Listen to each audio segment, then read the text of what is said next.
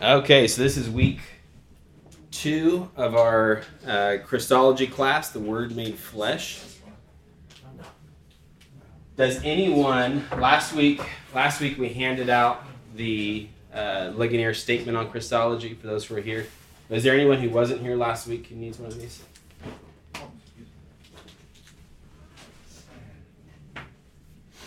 Thank you. There you Oh, is I didn't get one. Oh. That's okay. Don't worry. Oh, You no, that, it's No, they've got one at the house. Oh, Perfect. And then he can give you one later. Thank you. I will. I will. Uh, I haven't placed the order for more yet, but I will do that since we are have, have run through them all. So I want I want to start off this morning just kind of a, on a more devotional note before we dive into um, the the statement and looking at articles six through nine. So you don't have to turn with me to these passages, but I just want to walk us through some some scripture, kind of looking at the question why why is this study important? Why would we want to dig into kind of what some people might see as kind of getting into the weeds of, this? Like we we tend to have, I think in, in modern day evangelicalism, there can be a bit of a flavor of why is this important? You know, is shouldn't we just love one another? Kind of yeah we know jesus christ died died for our sins. Isn't that isn't that enough? And why why do we need to go deeper? It seems like maybe what you're getting into with all this theology is um, is just getting into the weeds. And there you know we hear certain statements like doctrine divides but that's that shouldn't be the way it is uh, I, I heard um, R.C. Sproul uh, in a obviously previously recorded video. He was actually talking. It was around the time of the release of this statement, and he was kind of doing a little bit of an interview about why they released this statement. And he quoted one of his former teachers, theologian G.C. Berkouwer.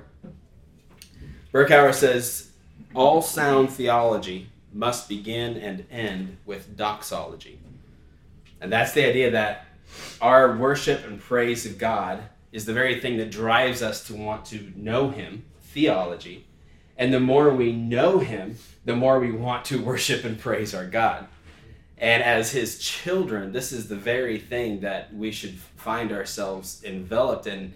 One of the very reasons we want to open the Word of God is to know who our God is and to delight in Him and to delight in the fact that He has not only revealed himself to us and made himself known, but he has actually come down, condescended to rescue us. That he has sent his son, the word made flesh, to, to rescue us through his perfect life of obedience, through his substitutionary death on the cross, his resurrection, his ascension. He sits on high even now mediating for us. It, it's a joy. So it's that I, this whole idea, doctrine doesn't divide. It can when we use it wrongly, but when we enjoy doctrine, when we enjoy theology, it is really an enjoyment of our God, and we're kind of fulfilling what you know, we think of the Westminster Shorter Catechism. What's the chief end of man? The chief end of man is to glorify God and to enjoy Him forever. That's what we get to do as believers. So I want to look through a few of these passages then just to think of kind of the how awesome it is the statement of the word made flesh exodus 19 just want to paint the scene at uh, sinai exodus 19 beginning with verse 16 it says on the morning of the third day there were thunders and lightnings and a thick cloud on the mountain and a very loud trumpet blast so that all the people in the camp trembled then Moses brought the people out of the camp to meet God, and they took their stand at the foot of the mountain. Now, Mount Sinai was wrapped in smoke because the Lord had descended on it in fire. The smoke of it went up like the smoke of a kiln, and the whole mountain trembled greatly. And as the sound of the trumpet grew louder and louder, Moses spoke, and God answered him in thunder. The Lord came down on Mount Sinai to the top of the mountain, and the Lord called Moses to the top of the mountain, and Moses went up.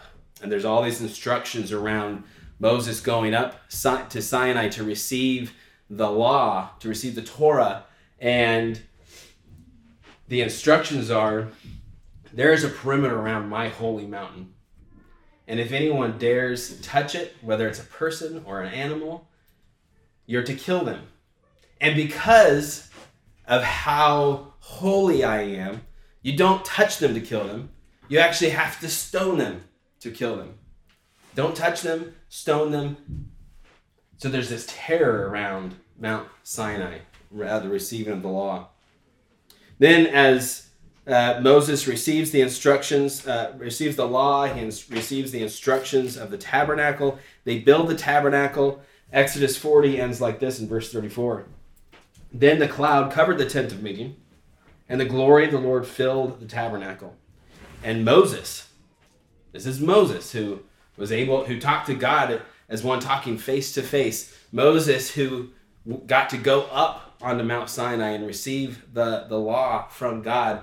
Moses, who God passed before and declared who he is, says, And Moses was not able to enter the tent of meeting because the cloud settled on it, and the glory of the Lord filled the tabernacle.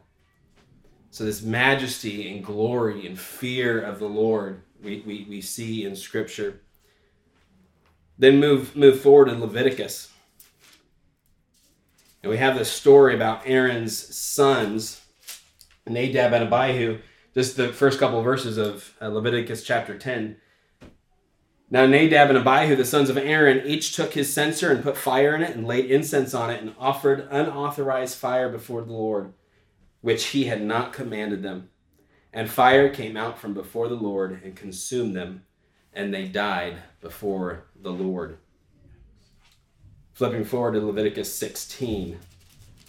This very important chapter, the author of Hebrews kind of really digs into this. It's the, the instructions for the Day of Atonement. First few verses of chapter 16. The Lord spoke to Moses after the death of the two sons of Aaron, when they drew near before the Lord and died. And the Lord said to Moses, Tell Aaron your brother not to come at any time into the holy place inside the veil, before the mercy seat that is on the ark, so that he may not die. For I will appear in the cloud over the mercy seat.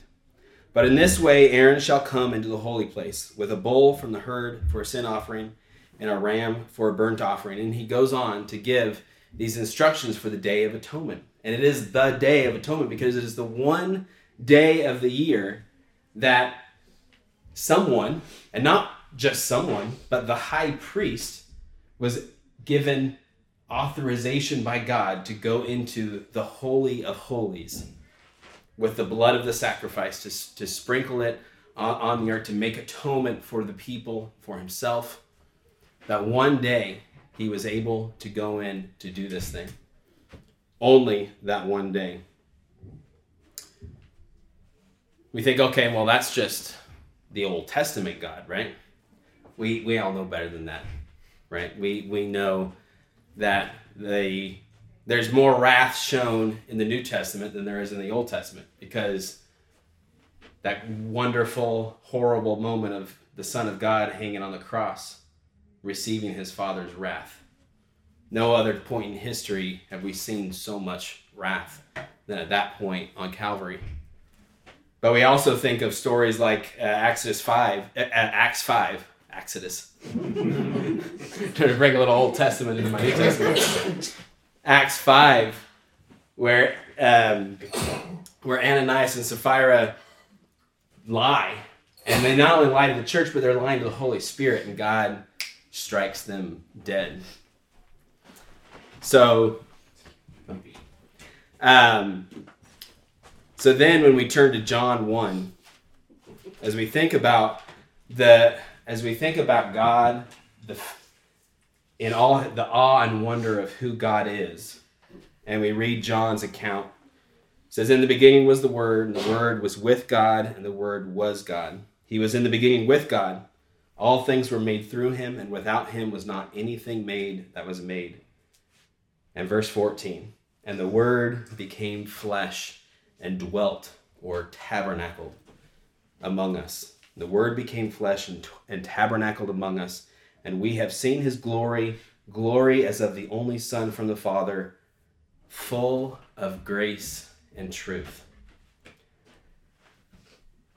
I don't know about you, but that kind of sends shivers down my spine just thinking how awesome it is that as we have this testimony of who our great God is, that He has then condescended to us and took on flesh to bear our iniquity, to rescue us, to do what we could never do in our own strength, to do what what no other prophet, priest, or king could possibly do. Jesus Christ came to do. And how just amazing that is. And you have the you have the scene um, where Jesus is transfigured uh, before Peter, James, and John on the mountain, and the glory just shines out this blinding light. And there's that vo- the voice from heaven. This is my my son. Obey him. It, it's it's just this this beauty uh, that our our Almighty God has has condescended to rescue us. It, it's it, it's it's a shocking thing. As Berkouwer again said, all sound theology must begin and end with doxology. Well, one last reference before we move into our into the meat of our study. Romans 12. This is Paul working through this, this great theological letter in Romans, and he's building up these great doctrines. And then in, in chapter 12, he says, I appeal to you, therefore. I appeal to you, therefore. Therefore, based on everything I've said so far, brothers, by the mercies of God, to present your bodies as a living sacrifice, holy and acceptable to God, which is your spiritual worship. After all of what I have said about God and about man, about how you have no right to be reconciled with God, but He reconciles you through the blood of His Son. Therefore, present your bodies as a holy sacrifice to God, which is your spiritual worship, your, your doxology. Worship, worship our God. So this this is why we're working through this this study on Christology. We want to know the word made flesh because it's the most beautiful thing that we could ever know that, that our God has rescued us through his son. Uh, turn to, pa- to page three, and we want to just start by I want to start by reading through the, the entire uh, statement together I know that's a little awkward sometimes to read something together. Damien kind of broke the ice as we did some of that last week. Uh, I just want to read through the statement together. Damien walked you through kind of those memorization techniques. I don't know if you've had time through the Thanksgiving week to, to spend some time memorizing that first uh, stanza. But right now, let's just read read through it together. So page three, it's this little guy right here. I'll start it off and join on in. We confess the mystery and wonder of God made flesh and rejoice in our great salvation through Jesus Christ our Lord.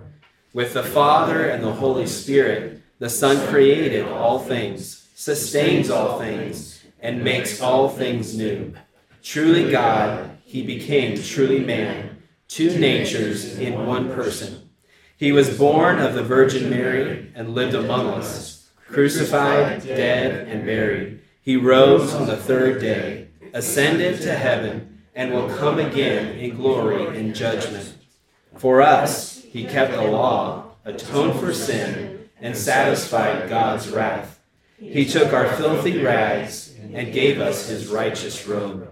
He is our prophet, priest, and king, building his church, interceding for us, and reigning over all things. Jesus Christ is the Lord. We praise his holy name forever. Amen. Okay. Let's look then today as we, uh, Damien last week took us through articles uh, 1 through 5. Today we're going to be looking at 6 through 9. And what these articles are doing is kind of digging into the statement that's here on page 3 and uh, just explaining more of that, getting into uh, what we as a as a church affirm and what we deny. A lot of these affirmations and denials are what the church has affirmed and denied since its inception. And a lot of the denials have kind of come along throughout the centuries as various men, a lot of times with good intentions. Honestly, is you so many heresies, I would say the majority of heresies revolve around the person work of Christ. And that is because it is mind blowing to think of God made flesh. And a lot of times good men trying to wrestle with these things and they try to reason through it and they come to a reasoned approach of how the word is made flesh but they do it without the sound doctrine of, the, of scripture. And the church comes along and says okay that's all well and good on the surface but let's dig into the word of god and see what the word of god says. And they open the word of god and they come to the conclusion no actually that's that's not just error that's heresy. Because if we believe if we believe that that tears apart the very fabric of the gospel tears apart the very fabric of who christ is we cannot believe that we reject that. So that's where the uh, many of the denials uh, through this statement uh, come from. So let's let's work through some of these things. I'm going to read uh, the statement and then uh, we'll work through some of uh, the various aspects of it and read some scripture that goes along with each.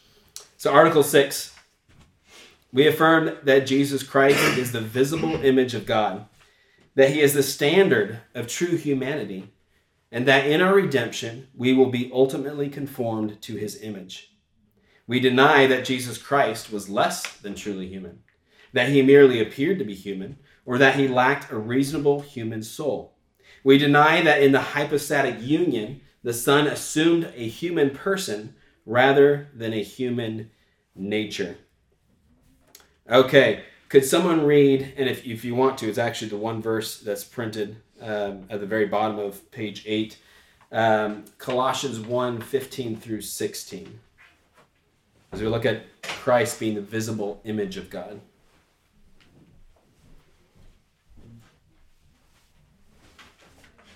He is the image of the invisible God, the firstborn. Let's see now, verse 15 through 16, you said? Yes, uh, you're right. Okay. The firstborn of all creation, for by him all things were created, in heaven and on earth, visible and invisible, whether thrones or dominions or rulers or authorities. All things were created through him and for him. Very good. He is the image of the invisible God. Christ makes God known visibly. He's the image of the invisible God, the firstborn of all creation, as we've talked about before. This doesn't mean that he is actually uh, born in the sense of being just another creator, another uh, creature, a higher, maybe a higher cre- uh, creation than the angels and man.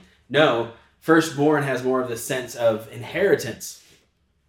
And we, we think of uh, the, you know, this is you can think of it in the story of the prodigal son. You can think of it in the story of Jacob and Esau, of the firstborn being the one who will inherit. This is uh, this is the sense that Jesus Christ is the firstborn. He is the the visible image of God. Someone look up Hebrews one and read. Actually, I'm going to read this one because I want to cut it just a little bit short. Hebrews one, though, we're going to look at the first few verses. And then if someone else wants to be looking up Matthew 17, we'll look at that next. Hebrews 1 says, Long ago, at many times and in many ways, God spoke to us, or God spoke to our fathers by the prophets. But in these last days, he has spoken to us by his Son, whom he appointed the heir of all things. There's that firstborn language again. Through whom also he created the world. He is the radiance of the glory of God and the exact imprint of his nature and he upholds the universe by the word of his power. This is Christ. This is the Son of God uh, that this is speaking of. He is the radiance of the glory of God, the exact imprint of his nature. He even he not only created but upholds uh, the universe by the word of his power. Uh, remember Doug Searle doing the whole thing with the molecule of like, and, and just talking about how Christ is is holding everything together. And uh, R.C. Sproul says that if there's even one rogue molecule in the entire universe, it means our, our, our God is not sovereign, and Christ is the one who is holding all these things together. Someone read uh, Matthew 17, 1 through 8. And after six days, Jesus took with him Peter and James and John, his brother, and led them up a high mountain by themselves. And he was transfigured before them, and his face shone like the sun, and his clothes became white as light. And behold, there appeared to the, them Moses and Elijah talking with him. And Peter said to Jesus, Lord, it is good that we are here. If you wish, I will make three tents here one for you, and one for Moses, and one for Elijah. He will still he was still speaking when, behold, a bright cloud overshadowed them, and a voice from the cloud said, This is my beloved Son, with whom I am well pleased. Listen to him.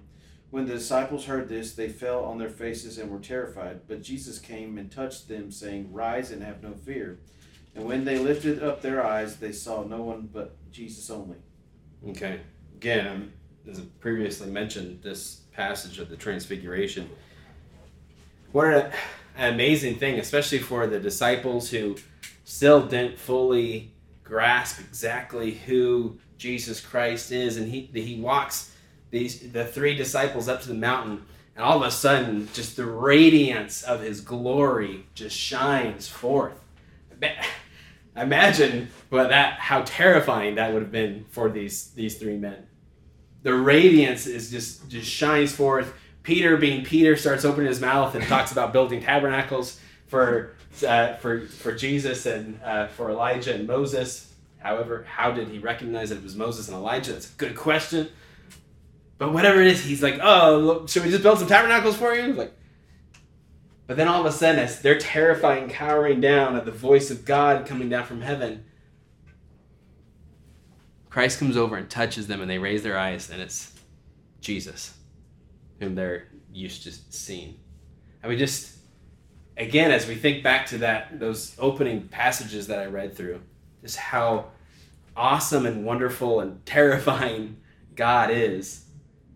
And this is who this is who Christ is. Uh, wrapped wrapped in flesh. True true humanity. This is where the, the passage goes next with this interesting interesting line that he is the standard the standard of true humanity. So what is true humanity? Let's think let's think through this together biblically. Where would we where do you think we might go to to kind of think, okay, if we're gonna look to the Bible of what true humanity is, where where might be the first place that you go to? Genesis. Genesis. And what do we what do we learn in Genesis about humanity? What's that? Created in God's image. Created in God's image.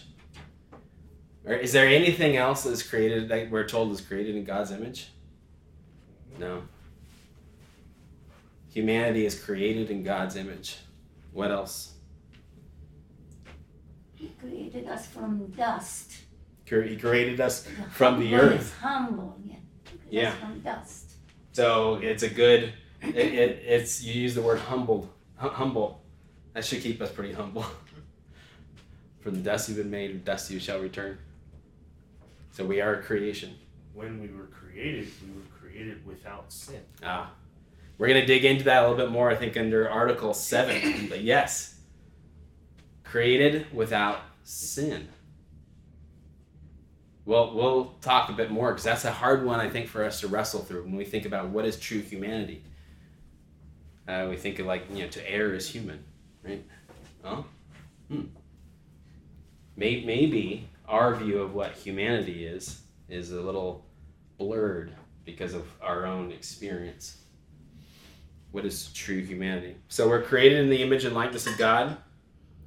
The uh, confession consolidates scripture. It says um, that we are created in knowledge, righteousness, and holiness.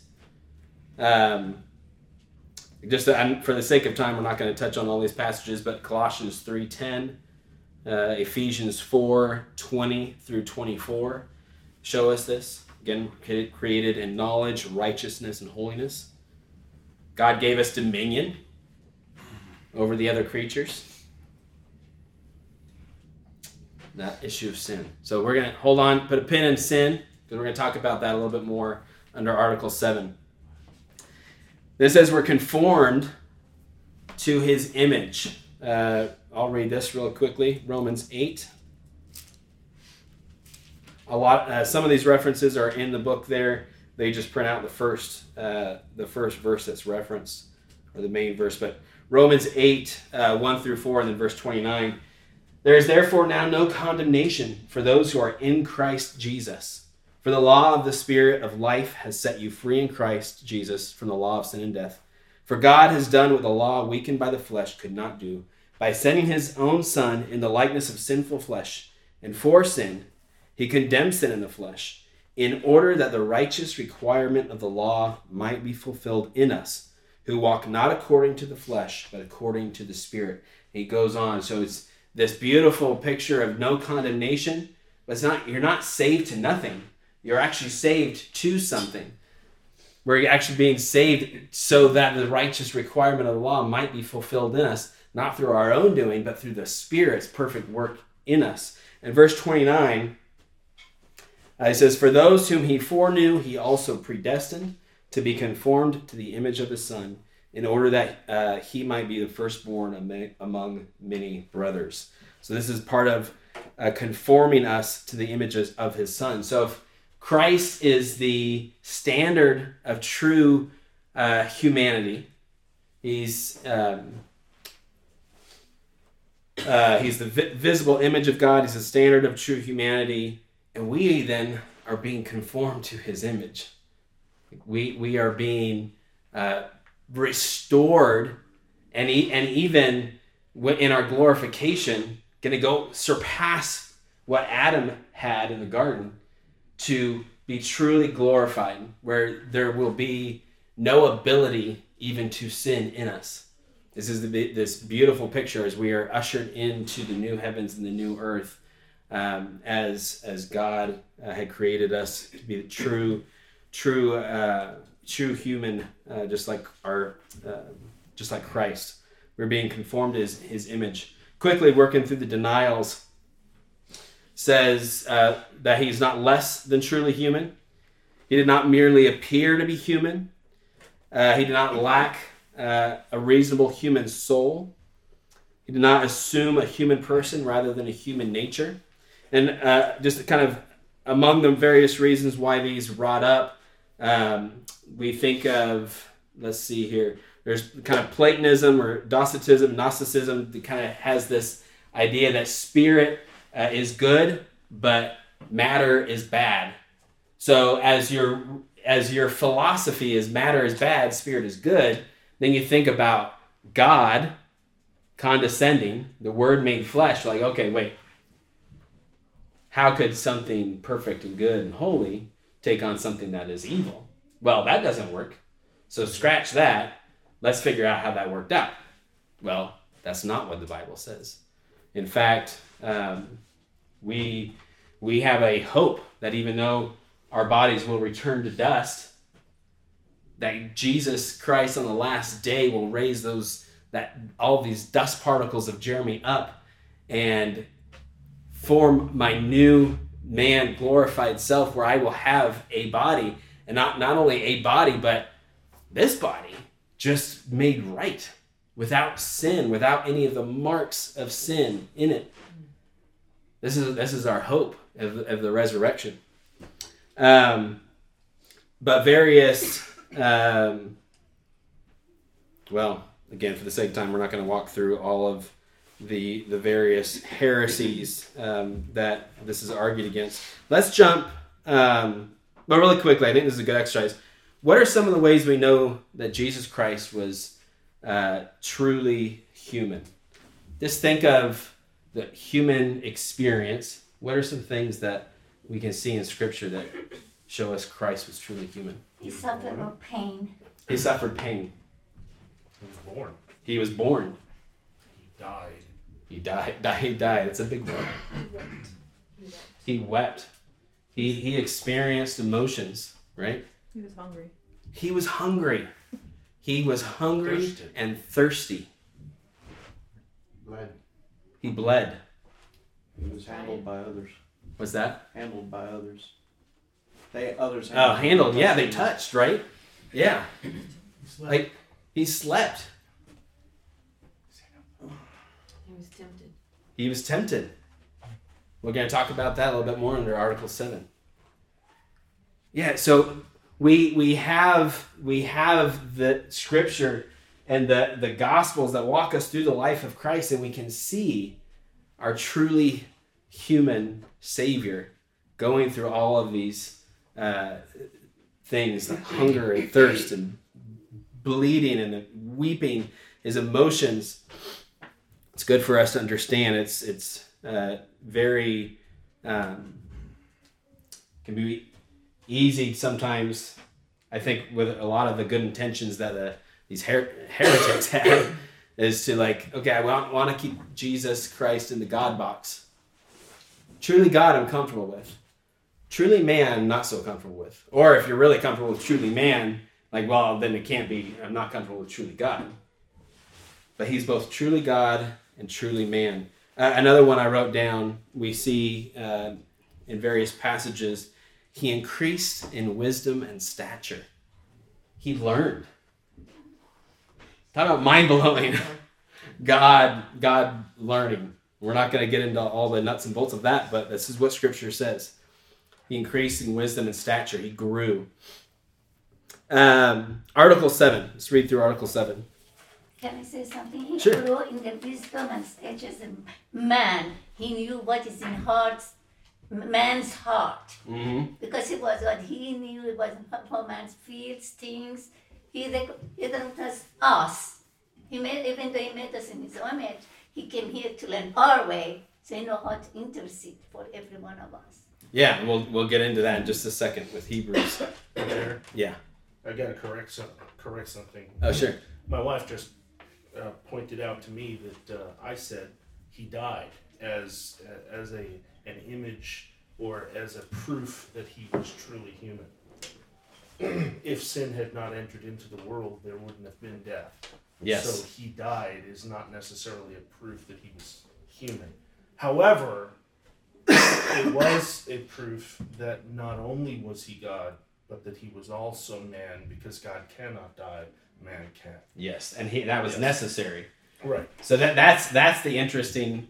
You have the picture of true humanity, but it's that true human humanity stepping into a fallen world Right. where hunger and thirst and death and all of these things do take place. Um, so he's he's but experiencing the point is, is that death was not part of the original. of the original Yes. true humanity. But can you show that God says, I am forgiving even if you die? When he died, our God, the truth about God, he forgave our sins as high the heaven is above the earth, as far the Where's east from the for west. That's God's personality, G- uh, grace and mercy toward human. So it could be, and that God shows his own forgiveness of sin. Yeah. Well, let's, for the sake of time, move on into Article 7. Try to get through these last three real quick. Uh, Article 7 We affirm that as truly man, Jesus Christ possessed in his state of humiliation all the natural limitations and common infirmities of human nature. We affirm that he was made like us in all respects, yet he was without sin. We deny that Jesus Christ sinned. We deny that Jesus Christ did not truly experience suffering, temptation, or hardship. We deny that sin is inherent to the true humanity or that the sinlessness of Jesus Christ is incompatible with his being truly human. When we think of um, his, it mentions here, uh, Jesus Christ possessed in his state of humiliation. I just want to read West, uh, the, the Westminster Shorter Catechism, question 27 and answer uh, to kind of uh, help us understand what, what we're talking about when we think of his humiliation. The question is wherein did Christ's humiliation consist? Christ's humiliation consisted in his being born and that in a low condition, made under the law, undergoing the miseries of this life, the wrath of God, and the cursed death of the cross, in being buried and continuing under the power of death for a time. That's kind of in a nutshell what we're talking about with his humiliation. So let's let's talk about this um, idea of temptation as we touched on it under Article six. Article seven gets into a little bit more. Is temptation sin? Not really. Damien shakes his head no. No, because if Yes, yes. if Christ, without sin, was truly tempted, then, Then we know right there, temptation right? is not sin. Yeah. Very good. Uh, so yes, temptation in and of itself is not sin. Um, now there's a there's a difference with internal temptation and external temptation. Um, James one. Uh, verses 12 through 15 says this Blessed is the man who remains steadfast under trial, for when he has stood the test, he will receive the crown of life which God has promised to those who love him. Let no one say when he is tempted, I am being tempted by God, for God cannot be tempted with evil, and he himself tempts no one. But each person is tempted when he is lured and enticed by his own desire. When desire, uh, then desire, when it has conceived, gives birth to sin, and sin, when it is fully grown, brings forth death. So uh, th- this kind of this reminds me of Christ's teaching on the Sermon on the Mount about sin coming. Basically, he keeps pointing to the heart. Did Christ have any of those heart sins, those those sinful desires that are born in temptation internally and then come forth in sin? No, No, because he was born without a sin nature. without a sin nature. So he's he Christ didn't was not tempted in that sense, but did he face plenty of external temptations? I think we see we see this most clearly in the garden leading up to his death, where this is Christ. Again, oh well, yeah. ta- talking about temptations, we can think of the t- difference between Adam and Christ. Adam and Eve given this garden of plenty, saying, "What? What? Look around you. I have given you this garden with all these trees, all these delicious fruits and food to eat. Go forth and enjoy. Except for this one tree, the tree of the knowledge of good and evil. Don't eat from that one tree. But everything else is yours. Go enjoy it." Without weeping, without shedding a drop of blood, Adam and Eve saw, oh, wait, I see all this, but yeah, you're right. That one fruit does look extra tasty and desirable. So let's take it and eat it. Then you have Christ in the garden, who's the Son of God. And he, knowing what is ahead of him, suffering the wrath of his Father for fallen humanity, for his children, he is praying, Lord, if it's at all possible, take this cup from me. He says he- he's sweating as if it were great drops of blood. I think the idea there that I've always heard and I believe is like his his he's under so much stress that ca- his blood capillaries are bursting and he's actually bleeding. He's under so much stress. He says, "But not my will." This kind of goes to the reasonable human soul part. Not my will, but your will be done. Adam and Eve just give in at the drop of a hat. Christ suffered to the point of actually shedding blood uh, there in the garden, uh, resisting. Um, make sure there's not any more super important points I want to hit with this one. Um, I, ju- I think just the idea that we don't um, it is very hard for us to wrap our minds around the idea of what it means for Christ to be truly human when we think of our own experience as being what it is truly human. And, and sin, of course, is part of that. Um, but that is, we have such, we have something so much better to look forward to. Um, I think uh, it makes it easy for us to recognize that difference when we realize that something was truly lost in the fall. yes. That in the eating and in the sin that Adam committed, that he somehow became something less than human. Something was removed, or rather added, that subtracted. Hmm. That the addition of sin subtracted from his humanity. The uh, one my professor uh, around this scene uh, says it's it's in this instant of of taking the fruit to eat it that Adam and Eve lowered themselves to the level of animal, of acting out of instinct, Mm. of just saying, "Oh, that looks good, so I'm I want I, I'm going to take what I want," rather than being the humble creature in knowledge, righteousness, and holiness that says, "Not my will, but Your will be done." Um, he super important passage here, Hebrews 4, 14. Since then we have a high priest who has passed through the heavens, Jesus, the Son of God. Let us hold fast our confession, for we do not have a high priest who is unable to sympathize with our weaknesses, but one who in every respect has been tempted as we are, yet without sin.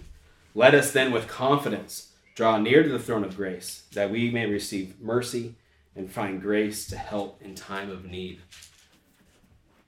That passage, along with 1 John 1 9, to conf- uh, God inviting us to confess our sins because he is faithful and just to forgive us our sins. We have a high priest who can sympathize with our weaknesses. When, when we sin, and we do sin, we have this great invitation to come before the throne room of God, to know that our mediator, Jesus Christ, sympathizes with our weaknesses, and to know that God has invited us into his throne room, saying, I know.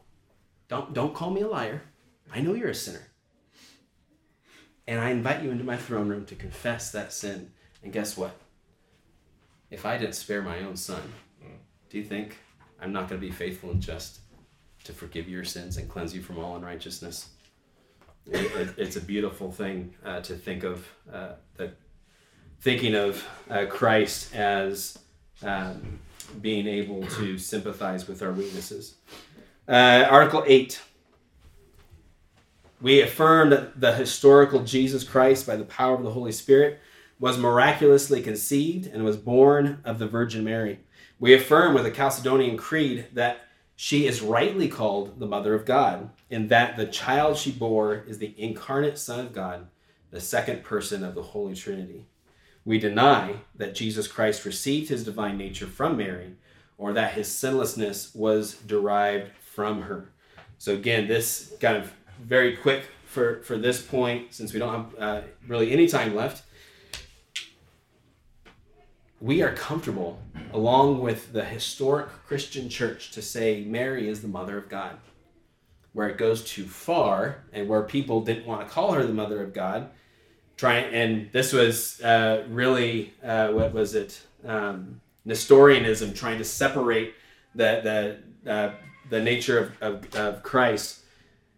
We're comfortable saying Mary is the mother of God, but he did not receive Jesus did not receive his divine nature from her, and he did not receive his sinlessness from her. He's conceived by the Holy Spirit. For the sake of time, I'm not going to get into that anymore. I want to get to Article nine read this and I'll do just something really quick, quick to wrap us up.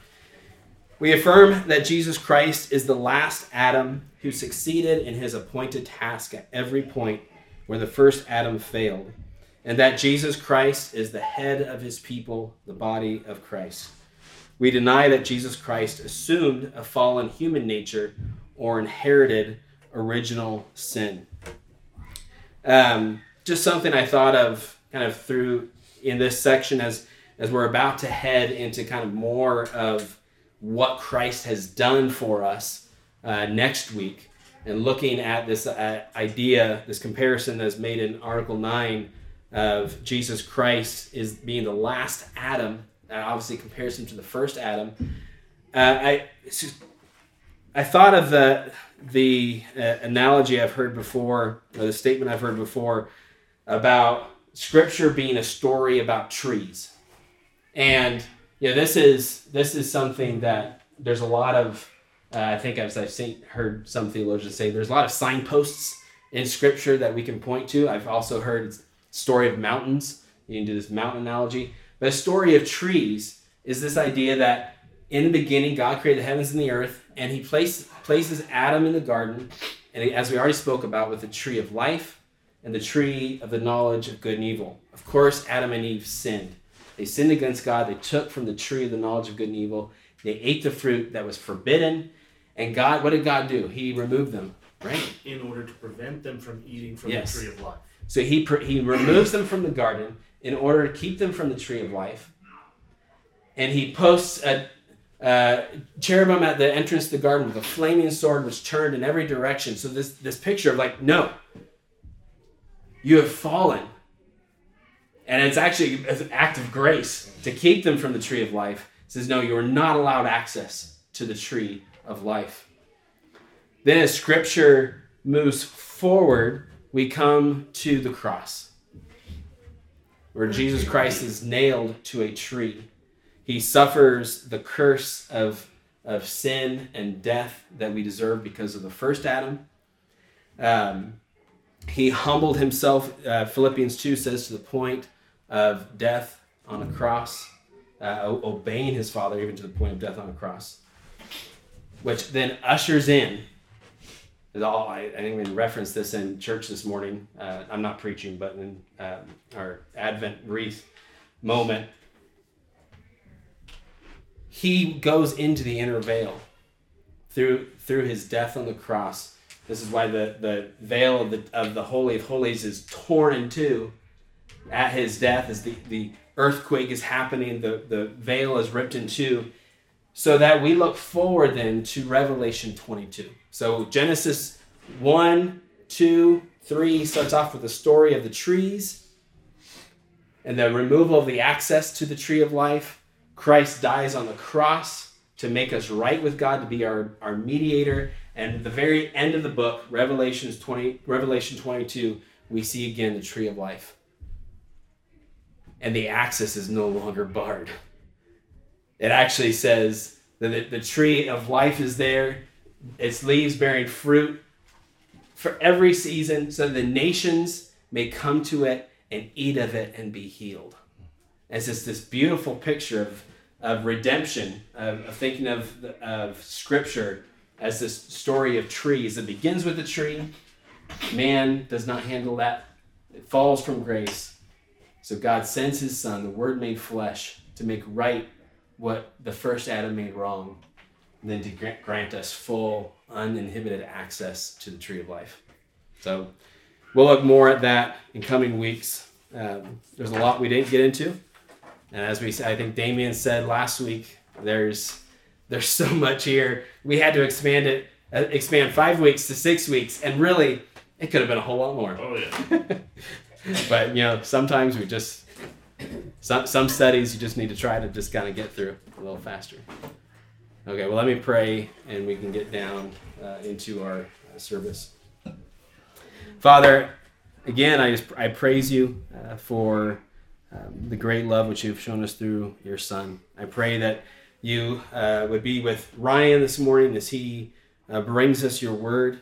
Help us just to rejoice that we get to sit under the preaching. Uh, you get to to uh, hear your your word read, the your, the very word of God.